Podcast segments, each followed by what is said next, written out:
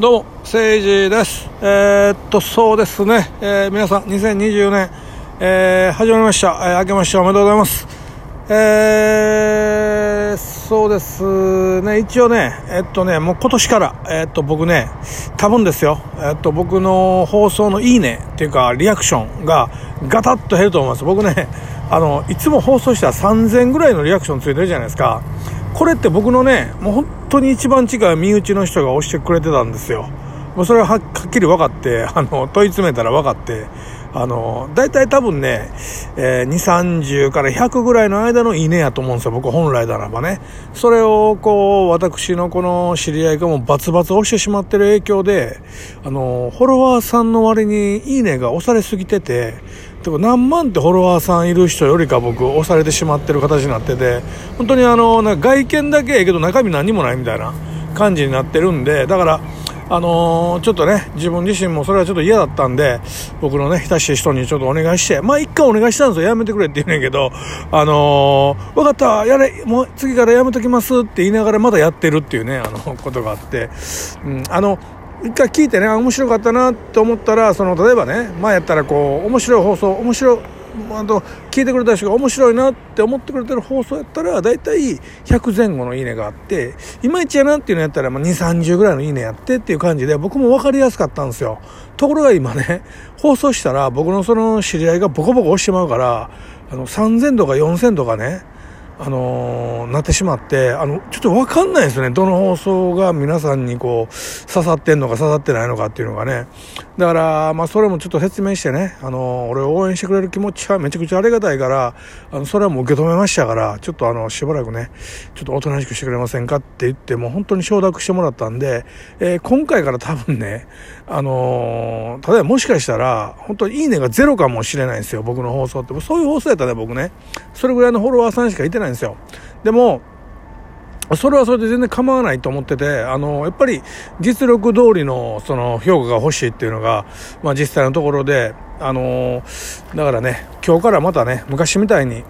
えーいいねの方がガタッと減ると思うんですけども、まあ皆さんね、あいつなんだよ、急に人気なくなったのかよって思われるかもしれませんけど、あの、元々から人気がないんで、えー普通に戻っただけなんでよろしくお願いします。ということで、えー新年早々ね、こんなネガティブな感じではダメだと思うので、ちょっとポジティブなことを言っていこうかなと思います。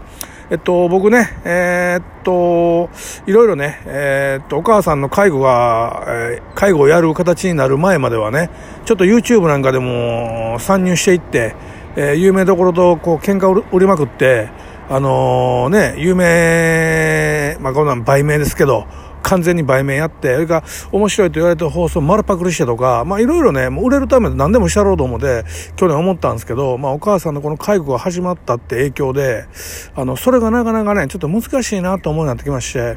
あのーやっぱりね、そうやってね、炎上系で行くと絶対家特定とかいろいろあるんですよ。で、俺一人で住んでる時やったら何でもかかってこいやけど、やっぱりあのーお母さんの家が特定されたらめちゃくちゃまずいんで、だから、一応ね、もうそういう感じのこう、えー本当に、アウトサイダー系、アウあのアウトレイジ系のやり方はやめて、やっぱりどうしてもこれ、ほのぼの系になっていくなと思ってまして、あのーまあ僕、根はね、ほのぼの系人間なんですよ。ただ生まれ育ちとか、なんかたまたま、あの神戸のね、めちゃくちゃ下町、えーヤクザが闊歩する町で育ってしまったもので、その、まあちょっと不良でいないと生き残っていけない町なんですよ。あの、僕の育った町ってね。あの住民の、僕が子供の時って住民の8割ぐらいがヤクザやったんで、まあ今違いますよ。今あの、阪神淡路大震災後に、えっと、神戸市が区画整理して、だいぶあの、追い出したんで、今はあの、普通の町に戻ってるんですけども、僕が育った当時、今からだいたい30年ぐらい前って、もうヤクザだらけの町やったんで、本当に一種を投げればヤクザに当たる町やったんで、あの、やっぱりそういうこう、アウトサイダー系の、ちょっと反射的な思想を大人から、えっと、洗脳されて植え付けられてたんで、あの自分はあのめちゃくちゃほのぼの系人間。多分僕ね違うとこで生まれてたら結構ね引きこもりのオタクになってたと思うんですよ。でもそれではね僕の地域ではもう全く生き残っていけないから本当に不良を演じてあの全然楽しなかったんやけどみんなはね俺の周りの友達みんなねあの暴走行為とかバイクでビチビチガンガン行くってめっちゃ楽しんでていやほんま検問と検問突破とかやったことあるんですよ。これほんま今やから事故やから言うけどめっちゃ怖いですよ。あの警官ってあのやっぱり検問突破されされるのは屈辱やから赤色灯ってあのピカピカ光る棒あるでしょ。あれと思いっきり殴ってくるからめっちゃ怖いですけど、まあ、そんなんもやったりとか。で捕まりませんやん暴走行為でも。だ大体無免許やから。で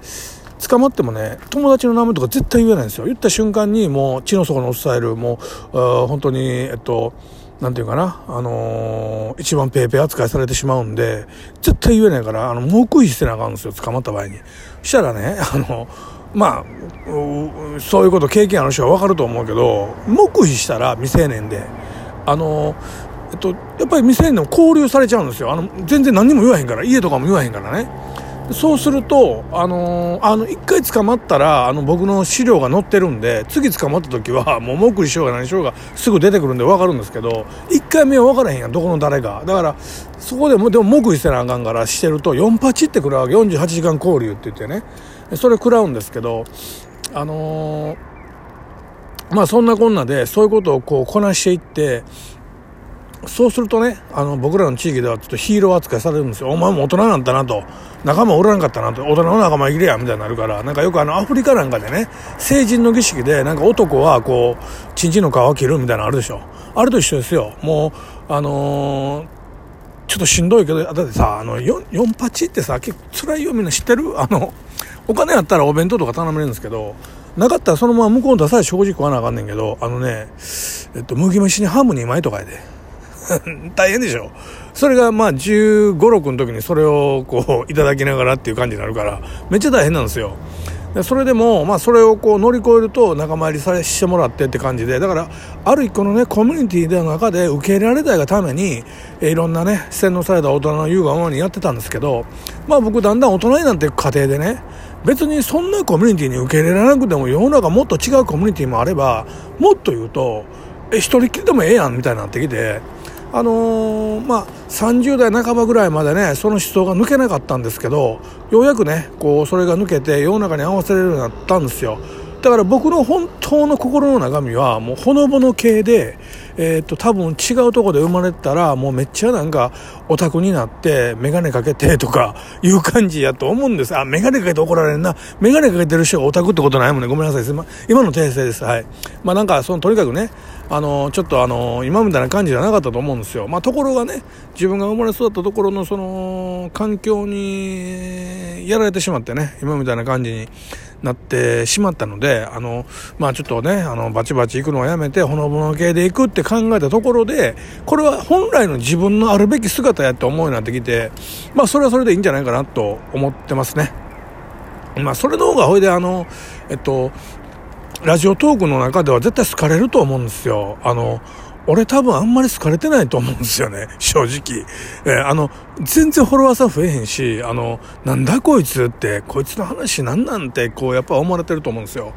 でも、僕ラジオトーク好きなんで、あの、みんな嫌われても好きなものをやっていきたいっていう気持ちがあるので、あの、今後もね、やらせていただきたいなと思ってるんですけど、やっぱりでも、来年こそはね、ちょっと名前売っていきたいなと思ったんですよ。だから、ほのぼの系で何の才能もなく名前売るってめっちゃ難しいんですけど、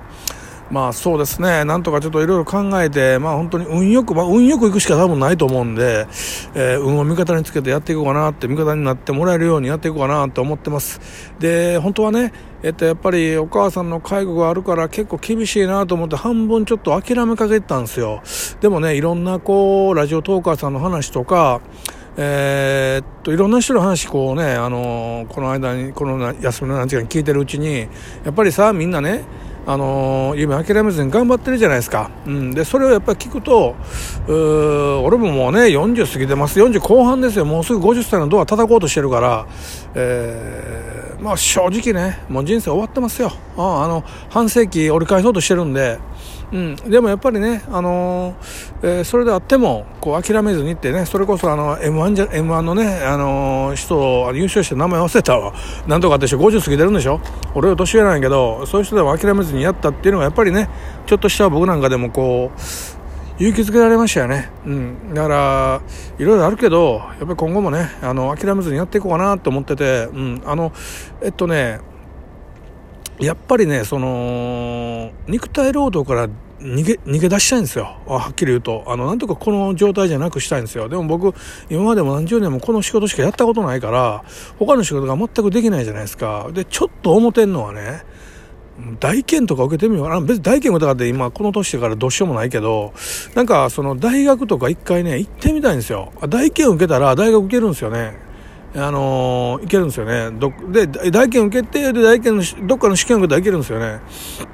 まあちょっとね、そういうのもやってみたいなって思ってますよ。ああのー、なんでもね、あのー、チャレンジしてみたいなと思って、うん、バカバカしいと人が言ったとこ、言うことだって、自分の中で大真面目でやるわけだから、うん、あの、若い時に心に思った夢も結構あるんですよ、僕本当はね。うん、だから、やってみたいなとか、あと、小説書いてみたいなって最近ずっと思ってて、でもそれをするためにはもう俺の脳みそでダメだなと思って、もっとね、頭良くなりたいと思う、本当に。だから、でも、一長一短いかへんから、やっぱ知識をもっとつけていかなあかんなと思ってて、うん、だから今後やっぱりちょっといろんなことを勉強していきたいなと思うのと、あの、来年はね、いろんな人にちょっとコラボしたいなと思ってます。あの、ただ、僕がしたいなと思う人大体プロの人が多いんで、あの、プロの人に無料だってわけにいかへんから、あの、やっぱりこう、えー、出演料っていうかね、ギャラが払えるぐらいにちょっとまあ自分自身がなんとか盛り上げてからって思ってるんですけどね。うん。だから、そうね、あの、お母さんも登場させようかなと思ったりもしてるんですよ。うん。お母さん介護 YouTuber としてね、やっていこうかなって思ったりもしてて、本当はね、あのー、格闘系の人にね、喧嘩打ってね、それをちょっと放送流して、俺多分ボコボコにしばかれるけど、しばかれるのどってことないんで、えー、その様子を見てもらってね、あのー、ちょっと名前売っていくかなと思うんだけど、結構難しいなと思ってますね。あ正直言うとね、何人かオファーしたけどね、全部断られました。はい。それはね、無名の俺に誰もやってくる、あ、もうね、時間が来ました。えっと、今年も皆さんお願いします。ありがとうございました。終わり。